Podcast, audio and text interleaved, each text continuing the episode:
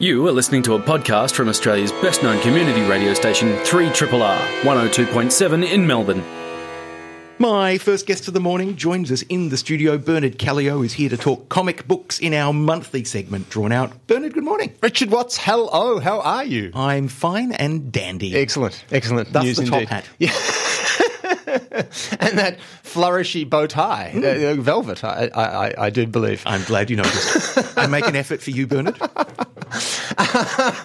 Yes, I am going to cough. I'm not going to masticate this microphone because I've got whatever people get in Melbourne at the moment. But I do have comics news as always, both local and international.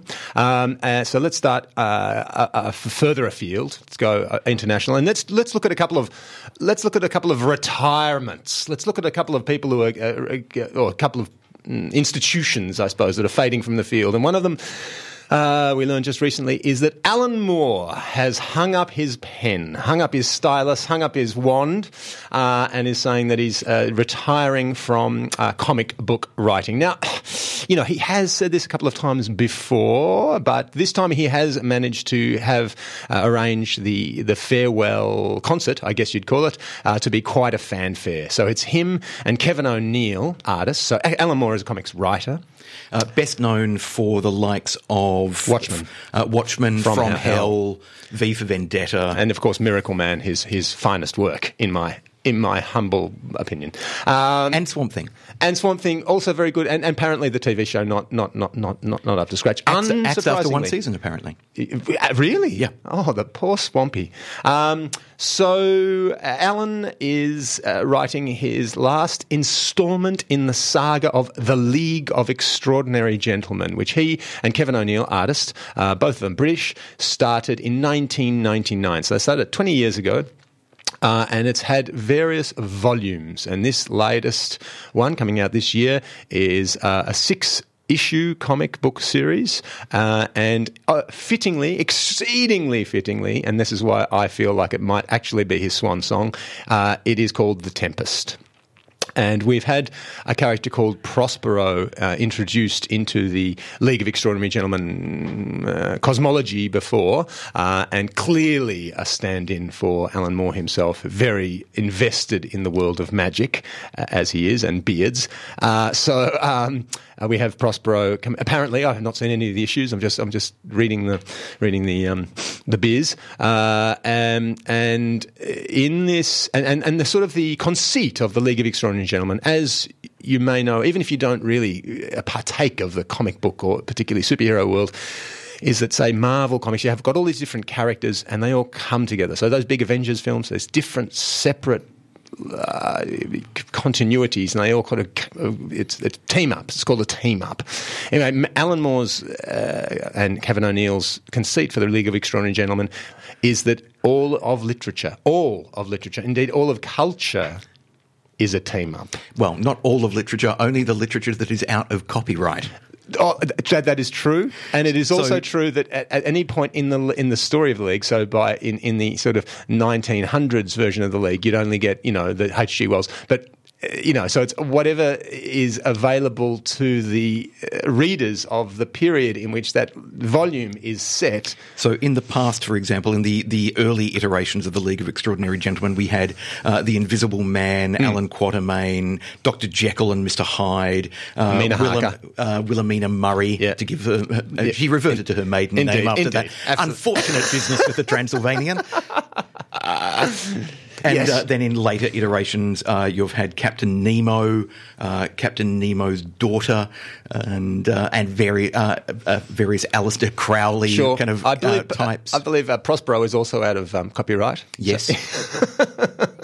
But then, of course, it's become more complicated as he's got closer and closer to the present day. For example, the James Bond character, there's been sort of various dancy footsteps to get around being sued the bum off by Cubby Broccoli and friends. So, yes. But anyway, apparently, he's going to break his wand and abjure his rough magic, etc., etc. But I'm referring to Alan Moore there, but apparently what he tackles in The Tempest, this latest and last series, is the ubiquity and almost our being terrorised by superhero narratives now. You know, they're just all around us. You can't walk past a respectable tram stop, a respectable cinema, without being, you know, having them thrust down your throat. So apparently he tackles that. I've come in and out of the League of Extraordinary Gentlemen series over the years. It hasn't always grabbed me, but I'll probably grab this. I very much enjoyed the first League chapter. Yes. The first 6 volumes. Second volume one with the War of the Worlds. Not really. Didn't quite sustain it for me.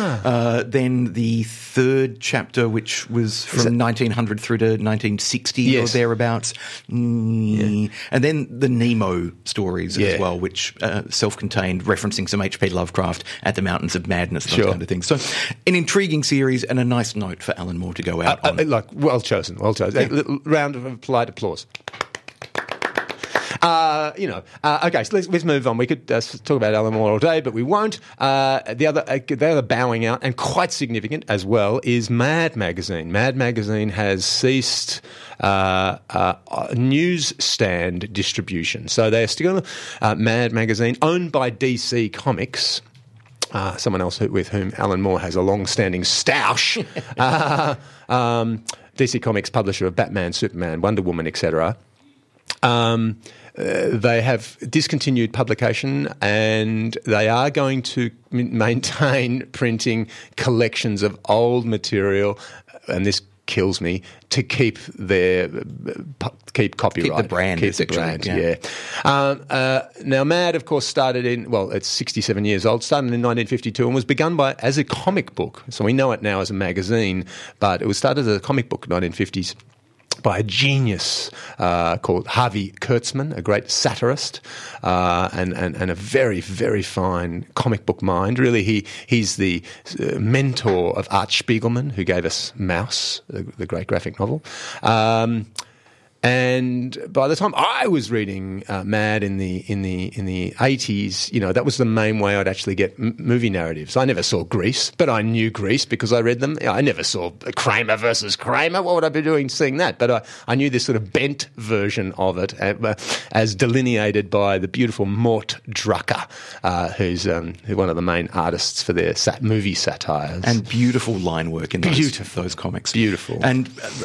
I grew up reading old copies of Mad Magazine, and so the character of Alfred E. Newman, What Me Worry, but also comics like Spy vs. Spy, which were quite iconic, and the fold-in. Yes, Al Jaffe's fold-in, amazing. So sad to see it go. Sad to see it go, and look, there's another longer conversation there to be had about, well, what is the place of a satire magazine in a country that we live in now, a digital country, where, you know, if something needs to be taken down, like as soon as something is put up, it's being taken down, deconstructed, ripped apart, eviscerated. That was all of Mad's shtick. For those 67 years, it's not necessary anymore. The Onion, what did I do some research on? It discontinued its print version 10 years ago. I mean, it still has online, but you know what? Yeah, I mean, you know, obviously magazines are still produced. Anyway, blah, blah, blah, longer conversation. Let's get local. Let's get to a wonderful book by Ben Hutchings from Squish Face Studios. It's Mini Mel and Timid Tom, about a little girl and a big cat. Actually, it's a normal-sized cat and a girl who shrunk down. And this is a kid's book from Ben Hutchings of Squish Face Studios in Brunswick. It is a ripper. It is wonderful. I've just opened it to a page in delighted. Which... I am! Because you mentioned... I just opened it at random. Mm-hmm. And as you were saying, it's about a little girl who is shrunk down. Mm. I opened it to a page where said little girl is rummaging in long grass and finds a 50-cent piece, which is the size of her head. And as she holds it up in delight to show Tom the cat what she's got, she is suddenly being menaced by magpies. And just the way it's drawn, the sequence of her finding the coin, lifting it up in celebration, suddenly realising there's a magpie, looking at her quizzically, to then as the panels move, so that we then realise she's slowly surrounded by threatening magpies. Yeah.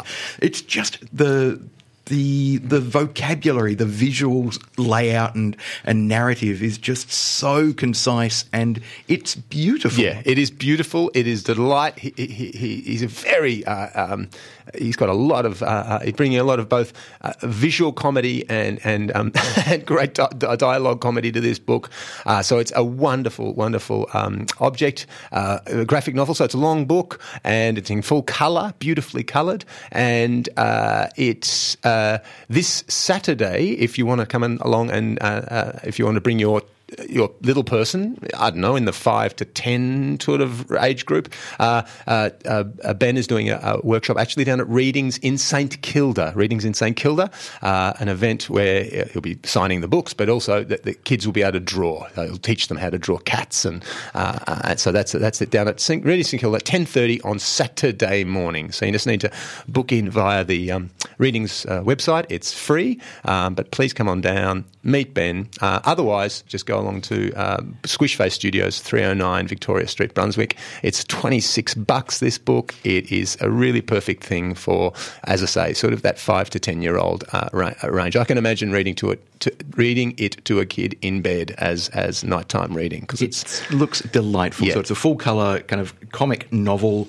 It's about 115 pages. Yeah. Mini Mel and Timid Tom by Ben Hutchings. It looks glorious. Great. And just to cast forward for another Squish Face event, which is the Home Cooked Comics Festival, which is at the Northcote Town Hall on the 17th and 18th of August. The Saturday is the day of workshops, and the Sunday is the day of a trade hall. So you come along and you can buy and meet zine makers, comic book makers. So the website is homecookedfest.com, maybe .au, can't remember. But that's Homecooked Comics, very, very important celebration of local comics culture, 17th and 18th of August. See you there. See you there. Bernard, thanks for coming in. Beauty. See you soon. See you soon. Melbourne's own Triple R. Right now, though, we're going to talk about a work that is on at Chapel off Chapel in Paran. It's called 'Night, Mother by Marcia Norman, presented by Iron Lung Theatre.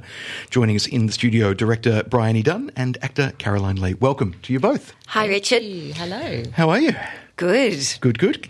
Now, Briony, let's start with you. What's the elevator pitch for this show? Okay, the elevator pitch. This is a intense two-hander about life. It's about two women forcing the best out of each other when the worst devastating situation hits them. Sounds like it could be a bit prickly and a little bit provocative. Caroline, what was the appeal for you when you were presented with the text? Had you seen the play before or read it before? Or no, actually I hadn't, which was surprising because it is a classic, really. It won the Pulitzer Prize in 1983. So it was written, first performed in America in 1982, and then Marcia Norman won the Pulitzer Prize. And because it's a 90-minute two-hander, oftentimes scenes are done from it, in drama schools or whatever, you work on it because it's such rich, incredible material. And that was the attraction. It was just the intensity and complexity of the material, and also the beauty of the writing. It's really fine writing. Is there, conversely, the risk that because it is so well known, if so many drama students, for example, have done scenes already, is any concern that it may be over-familiar for some audiences? It's a really great question. I don't think so, because it's not actually produced very often on medium or main stages. And I think that's because of the subject matter, that it's difficult to sell to subscribers. Yeah. So, and the subject matter, we're talking about a mother-daughter relationship, and we're talking about a daughter who has taken the decision to end her own life. That's right, yeah. Yes, so the daughter, Jessie, is in her late 30s and she's decided that she has had enough and she's going to end her life. So that's something that is still, in many ways, it was very much a taboo topic when Norman wrote about it in the early 80s. She said that it didn't really exist, suicide didn't really exist as a topic she felt on stages or on television.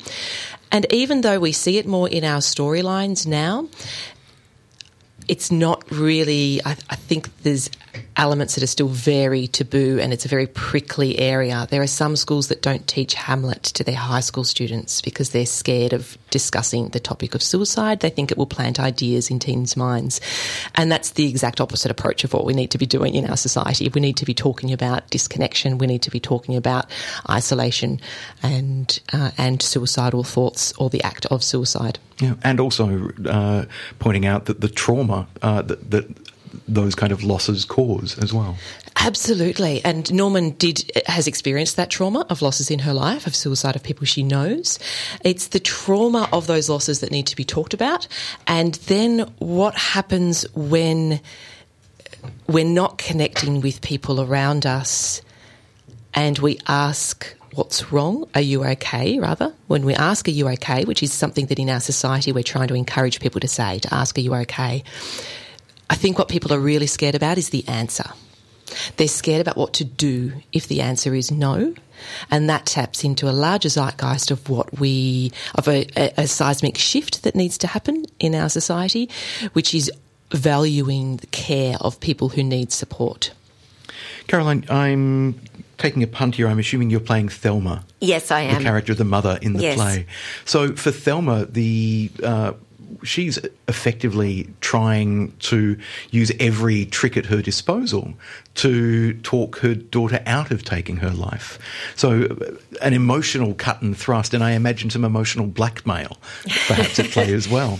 Well, yeah, she does use every strategy that she can kind of muster up. At the beginning of the evening, she had no idea that this was how her Saturday evening was going to play out. So, yeah, you do see her trying to, use a vast array of tactics, and also, really moving attempts to try and get to the bottom of it. Why is it happening? What's the matter with Jessie? And yes, how can she prevent this incredibly devastating action to occur? It's really quite extraordinary, the array of tactics Thelma tries, because the way Thelma is written is she likes to have a simple life. She likes life to go on. She doesn't want to stop and question. And yet the range of tactics she applies is what any smartest member of the audience would try. We could buy a new dog. Page 59. Well, she liked that one dog, that king dog. She loved him, so maybe that would do it. There's something wonderful about the domesticity of that, because that's what suicide often is. It's trauma going on in people's lounge rooms every day, and it's that little detail in life that Marcia brings to it.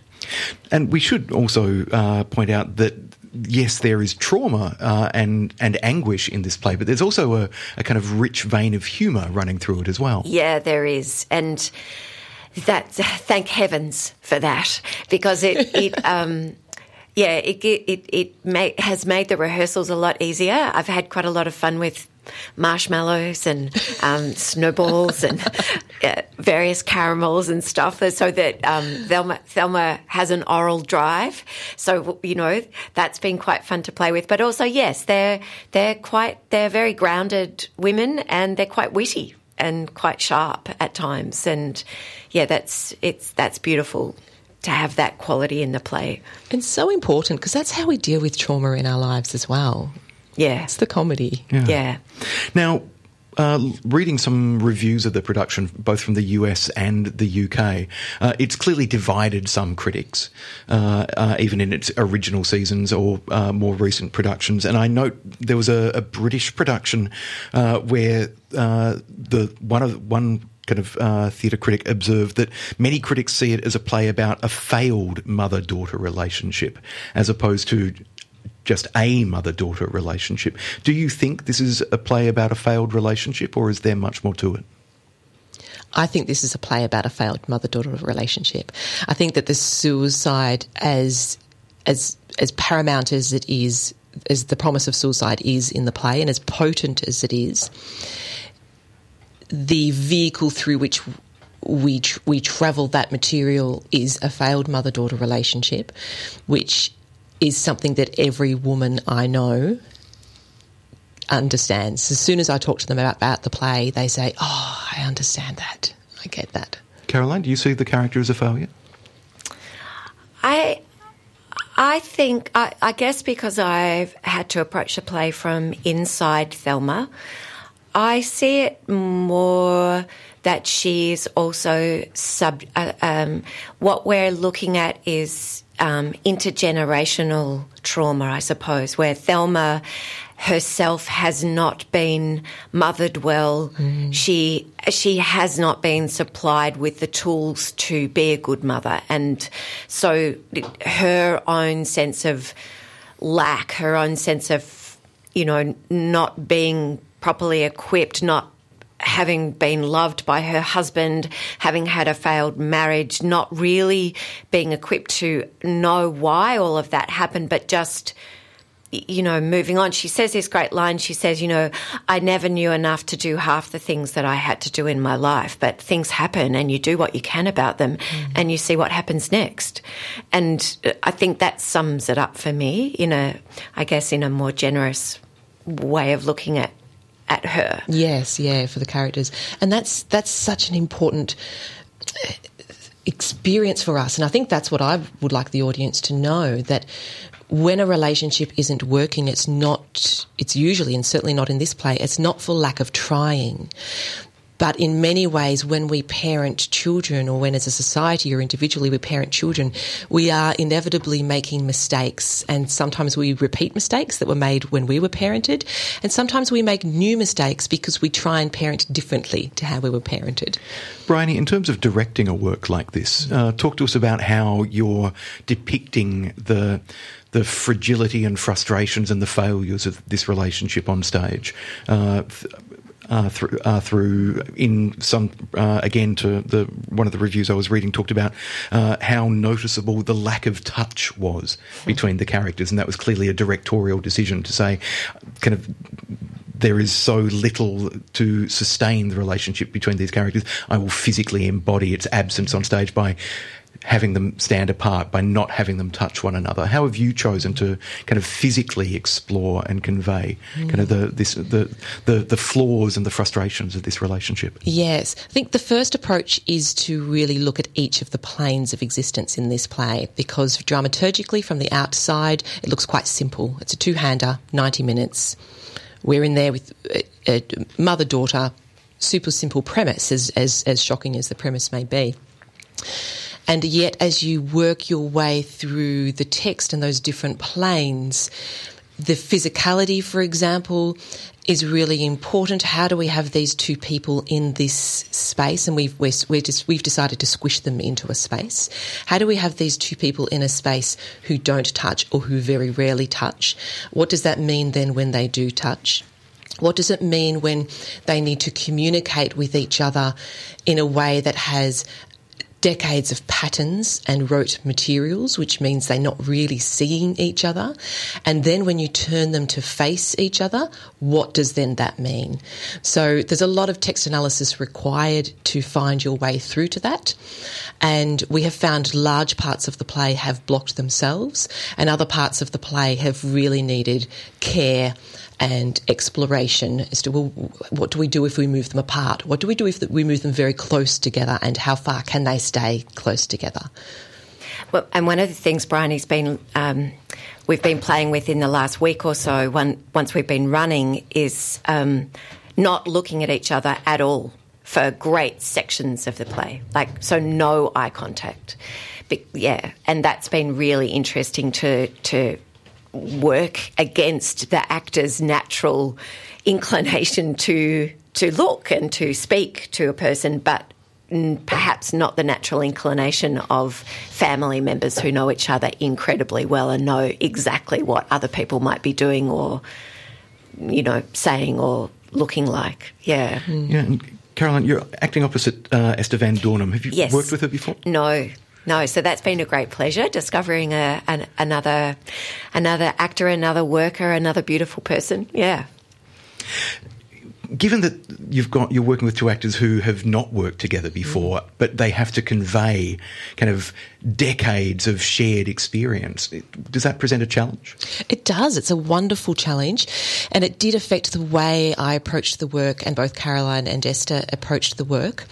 The table work section for this play was attuned really to the length of Shakespeare table work. It was really long. There was a lot of backstory and a lot of given circumstances. Marcia Norman is a real tease. She will place one or two clues and that's it. Or there may be two clues that seem at odds with each other. So we really worked on in the same room together, the backstory and the timeline of 40 to 60 years. And that meant that we were all on the one page. And then something happens that's very special when there's just two people in a play. They find their own rhythm and they find where they nestle up against each other and snuggle, and they find where they catch and where there's friction, and they naturally have an ebb and flow the way they work together in an intimate space. And by the necessity of the work and our excellent communication and all checking in with each other, that's been our approach really. The production that we're discussing is Iron Lung Theatre's 'Night, Mother, written by Marcia Norman. It's running from the 7th to the 17th of August at Chapel off Chapel, 12 Little Chapel Street, Paran. And you can book by going to chapeloffchapel.com.au. I've been talking with director Briony Dunn and actor Caroline Lee. Thank you both so much for joining us here in the studio. Thanks, Richard. And given that the themes of the play are about suicide, if any of the issues we've been discussing have disturbed you and you feel the need to speak to a counsellor about it, you can call Lifeline Australia on 13 11 14. Triple R. I'm going to introduce my final guest for the morning. Tilly Boleyn is here to talk about Disposable, which is the third in a series of exhibitions from Science Gallery Melbourne. Science Gallery Melbourne hasn't actually opened its own home yet, so what it's been doing over the last couple of years is a series of pop-up installations exploring different themes. So we've had blood in the past, we've had perfection, and now we're looking at disposable, addressing through art and science and the beautiful point at where they meet, the idea of waste and what we do with it. Tilly, welcome to Triple R. Thank you very much. Now, it's nice to have somebody... Tilly and I were just talking off-air about community radio. Tilly's an ex-2SER person from Sydney. I am indeed. So nice to have somebody from a sister station here. It is literally such a delight to walk into a community radio station. I miss it so much, and I love the studios here. You guys have an excellent setup. We're pretty lucky here. But speaking of excellent setups, when Science Gallery Melbourne's opens next year, it's going to be pretty remarkable as well. It's going to be absolutely gorgeous. So it's opening on the corner of Swanston and Grattan Streets.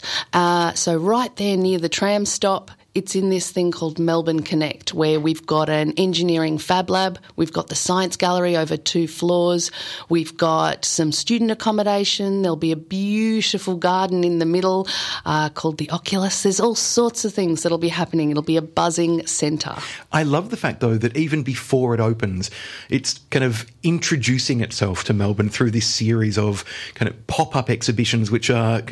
operating in different venues, different spaces, and exploring some of the themes that Science Gallery will be representing. So it's kind of like, I don't know, I'm trying to think of a really good metaphor and it's just completely slipped out of my grasp, but that idea of... it's a growing ecology. Before you open your doors to someone, you send out an invitation. It's kind of like, we will be at home receiving guests on this date. So you're kind of doing that, but doing it through a series of exhibitions instead. Absolutely we are. And so you mentioned before that we've had blood and perfection, and those were both mostly at one site. And this year we're really prototyping for the future and doing things in a weird and clever way, which is very Science Gallery. So we are popping up over 6 different locations over the city, and it's all kicking off this week. We've got 3 pop-ups open, one at the University of Melbourne Parkville campus where there are 4 installations, but one of them is called Urinatron, and it is a huge battery powered by human urine. That's a collaboration between these artists in France who came over and built this huge system with Professor Peter Scales at the University of Melbourne. So he's a chemical engineer, and people are invited to come on campus and take a collection jar, bring us back some urine, and then you can plug your phone in and charge your battery with your powerful Wii. Fantastic.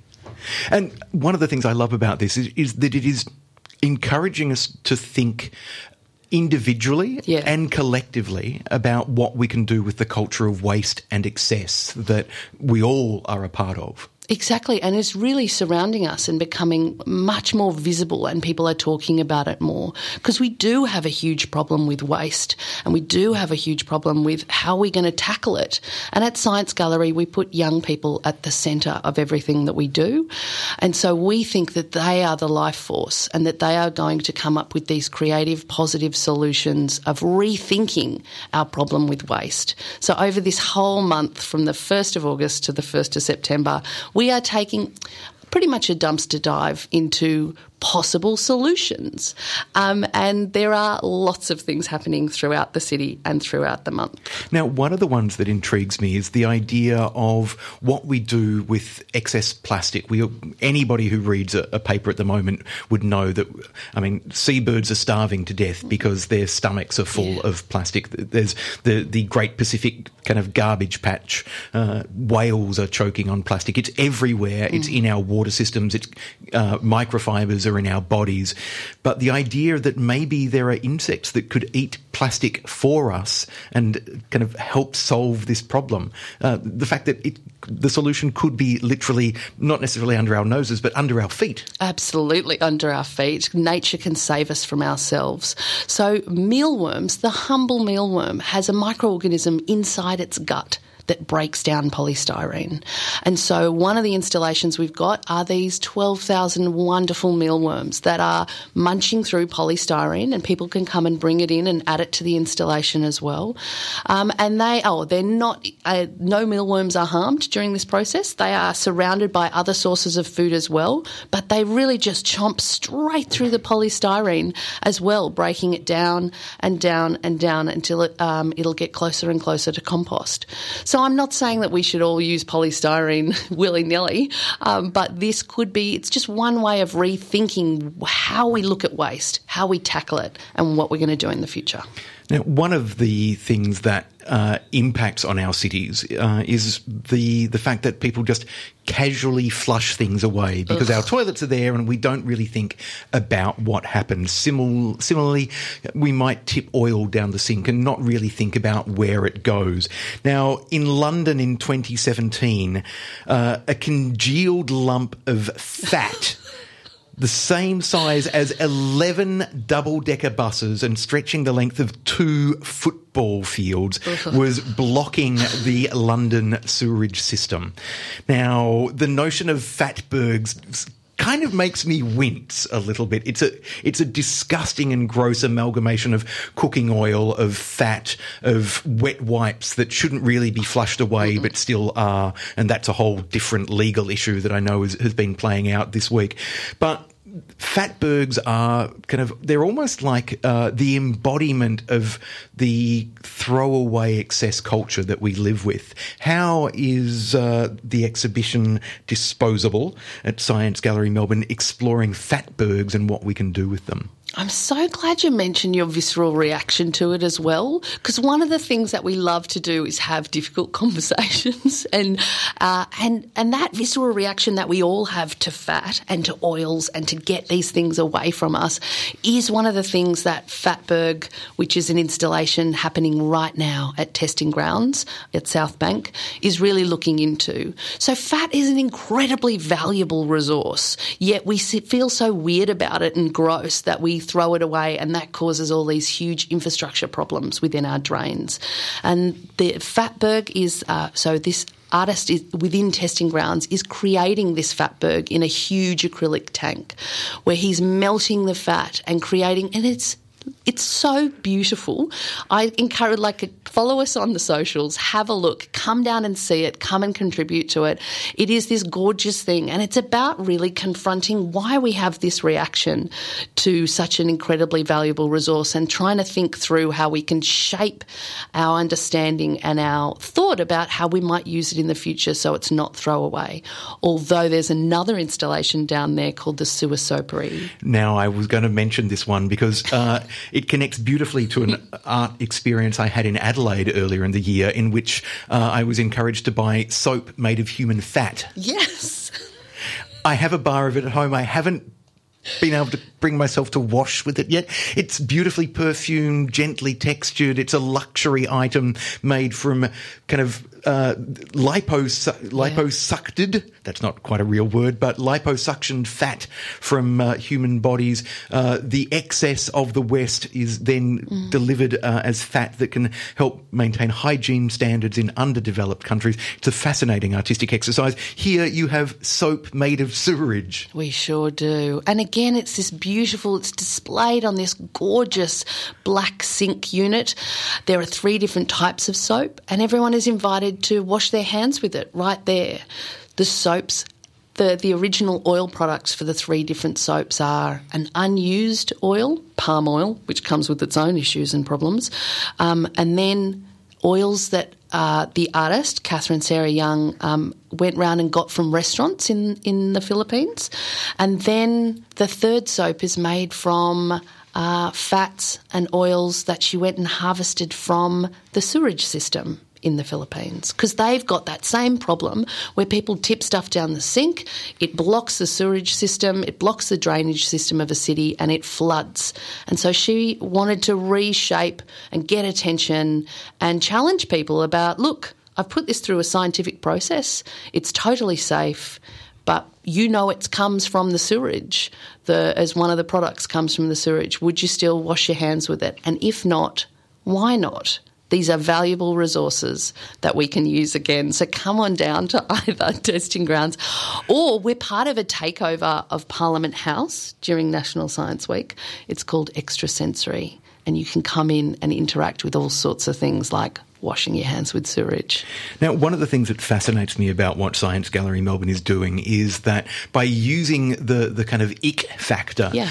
It makes work more memorable and more playful as well. So instead of lecturing people about we are killing the planet and we need to do something about it, encouraging people to think about their visceral response, their emotional response, to explore that and to use the power of that emotional response to then tap into some genuinely progressive ideas around how we can change the culture of excess and waste that we live with. It's a really fascinating hook to bring people in and to hopefully make them continue to think about these kind of issues long after they've walked away from the exhibition. Absolutely. You've really hit on it there. And I'd say the only other thing in addition to that is that young people being at the heart of everything we do, they are, so we call them our mediators, and they're the people who are at all of these exhibits to talk to people, to engage people in conversation.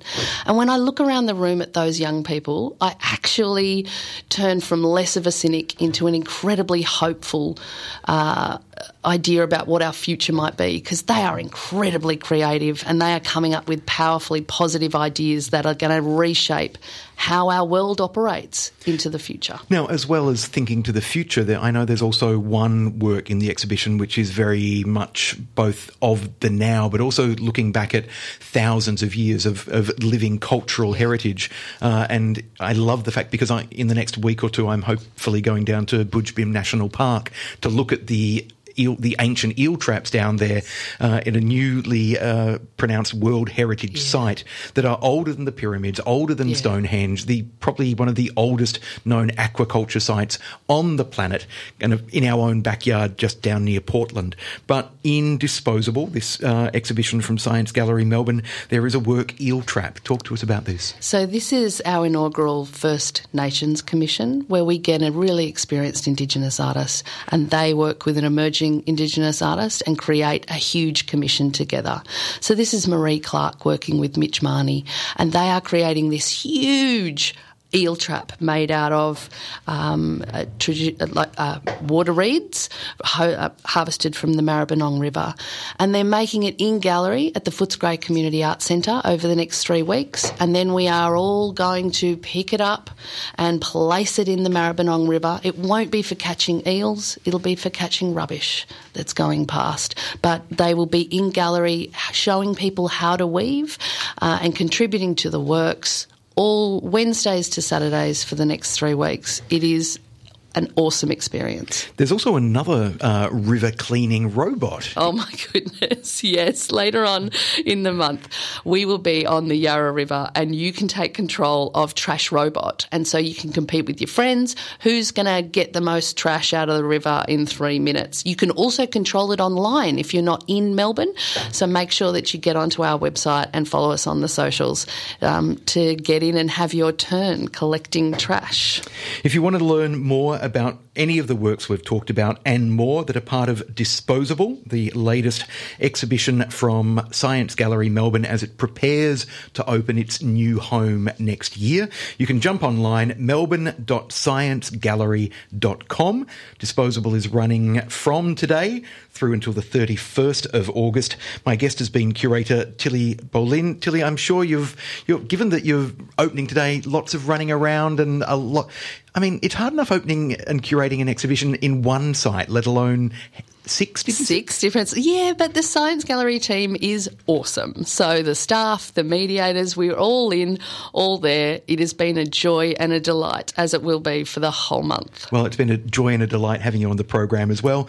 Tilly, thanks so much for joining us. Thanks for having me. You've been listening to a podcast from Australia's best-known community radio station, 3RRR, 102.7 in Melbourne. For more podcasts, information about upcoming events and our live stream, please visit our website at rrr.org.au.